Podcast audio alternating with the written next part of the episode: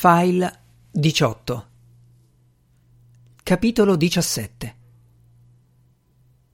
Una sera, mentre eravamo a letto, Babette mi fa Non è bellissimo avere tutti questi bambini in giro per casa? Presto se ne aggiungerà un'altra. Chi? B. Starà da noi un paio di giorni. Bene. Chi altro possiamo far venire? Il giorno dopo, Denise ha deciso di affrontare apertamente sua madre sulla questione del farmaco che stava o non stava prendendo, sperando di estorcerle una confessione, un'ammissione o quantomeno una reazione vagamente imbarazzata. Non ci eravamo messi d'accordo per mettere in campo una simile tattica e quindi non ho potuto far altro che restare ammirato davanti alla sfrontatezza del suo tempismo. Eravamo stipati in macchina tutti e sei, diretti alla Mid Village Mall, e Denise semplicemente ha aspettato che si presentasse una pausa naturale nella conversazione per rivolgere la sua domanda alla nuca di Babette con una voce priva di toni allusivi. Il nome Dylar ti dice qualcosa? È la ragazzina nera che sta dagli Stover. Si chiama Dakar, ha detto Steffi. Dakar non è lei, ma il posto da dove viene, ha detto Denise. È un paese sulla costa d'Avorio africana. La capitale è Lagos, ha detto Babette. Lo so perché una volta ho visto un film che parlava di surfisti che giravano per il mondo. L'onda perfetta, ha detto Heinrich. L'ho visto in televisione. E invece come si chiama la ragazzina? ha chiesto Steffi. Non lo so, ha risposto Babette ma il film non si intitolava L'onda perfetta. Erano alla ricerca dell'onda perfetta, questo sì. Vanno alle Hawaii, ha spiegato Denise a Steffi, e aspettando queste onde di marea che arrivano direttamente dal Giappone. Si chiamano origami. E il film si intitolava La lunga estate calda, ha detto sua madre. La lunga estate calda, ha detto Heinrich. Per la precisione sarebbe un dramma di Tennessee Ernie Williams. Non importa, ha detto Babette, perché tanto i titoli sono esenti da copyright. Visto che viene dall'Africa, ha detto Steffi, chissà se è mai salita su un cammello.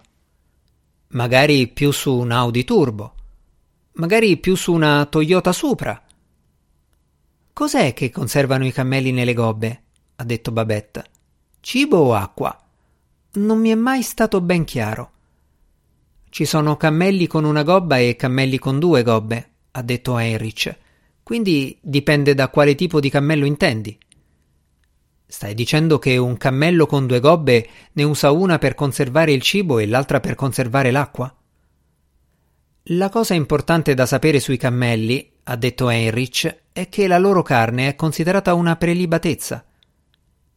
Pensavo che quella fosse la carne di alligatore, ha detto Denise. Chi ha portato i cammelli in America? ha detto Babetta. Per un po' li hanno usati nel West per portare le provviste ai coolies impegnati a costruire le grandi ferrovie che confluivano nell'Ogden, nello Utah. Me lo ricordo dagli esami di storia. Sei sicura che non stai parlando dei lama? ha detto Heinrich. I lama vivono in Perù, ha detto Denise. In Perù ci sono i lama, le vigogne e un altro animale. In Bolivia c'è lo stagno. In Cile rame e ferro. Heinrich ha detto Do 5 dollari a chiunque in questa macchina sa dirmi come si chiamano gli abitanti della Bolivia. Boliviani? ha risposto mia figlia. La famiglia è la culla mondiale delle informazioni sbagliate deve esserci qualcosa nella vita familiare che genera errori fattuali. L'eccesso di prossimità, il rumore e il calore dell'esistenza, o magari qualcosa di ancora più profondo, come il bisogno di sopravvivere. Murray dice che siamo creature fragili circondate da un mondo di fatti ostili.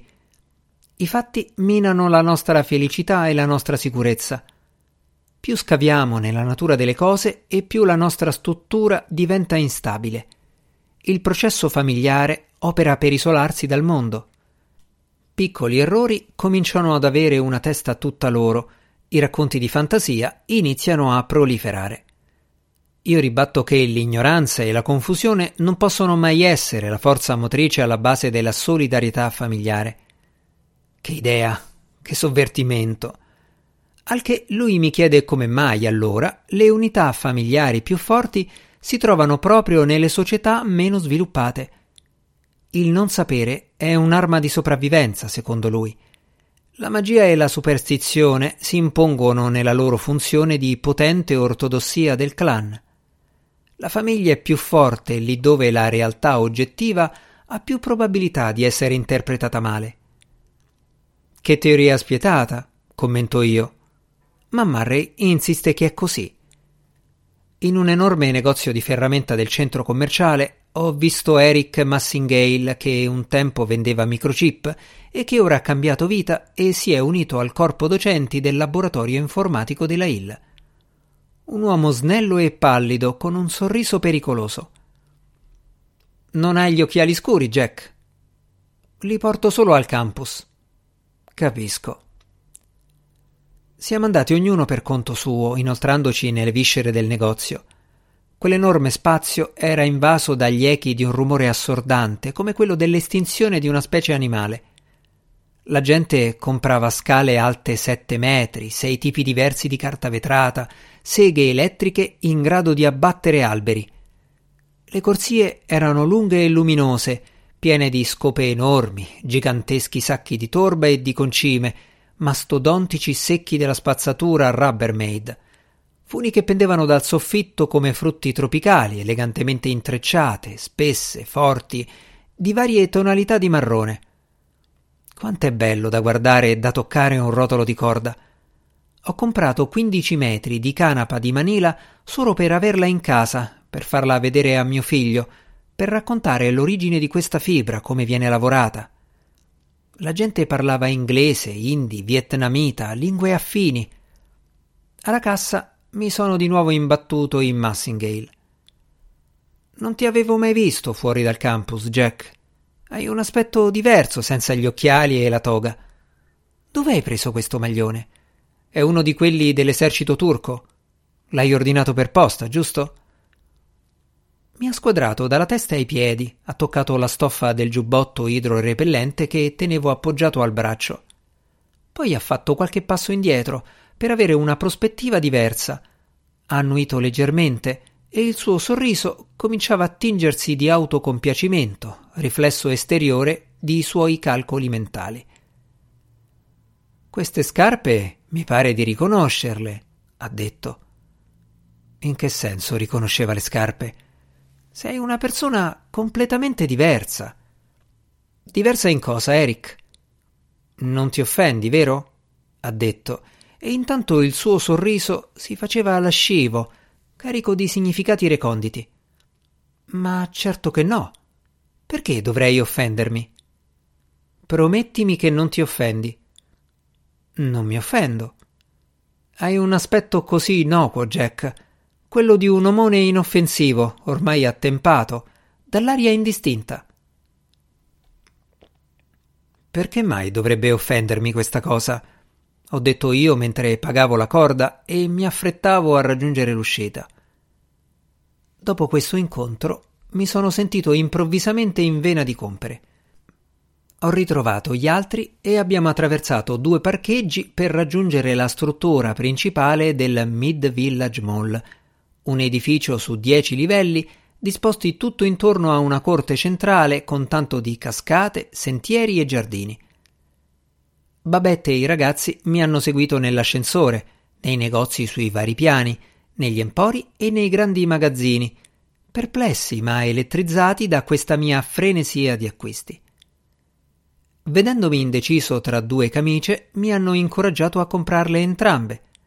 Se dicevo che avevo fame, ecco che mi davano pretzel, birra, sulaki le due bambine andavano in ava scoperta alla ricerca di cose che secondo loro avrei potuto desiderare o che mi servivano, e poi tornavano indietro per chiamarmi, afferrandomi per le braccia, supplicandomi di seguirle. Erano le mie guide al benessere senza fine. Fiumi di gente che entrava e usciva dalle boutique e dai negozi di specialità alimentari, dalla corte centrale arrivava una musica da organo. Sentivamo nell'aria l'odore di cioccolato, di popcorn, di acqua di colonia, di tappeti e di pellicce, di salami appesi e plastiche letali. La mia famiglia si beava di questo evento. Io ero uno di loro, finalmente interessato allo shopping. Mi davano consigli, tormentavano i commessi al posto mio. Continuavo a ritrovarmi davanti superfici che riflettevano la mia immagine.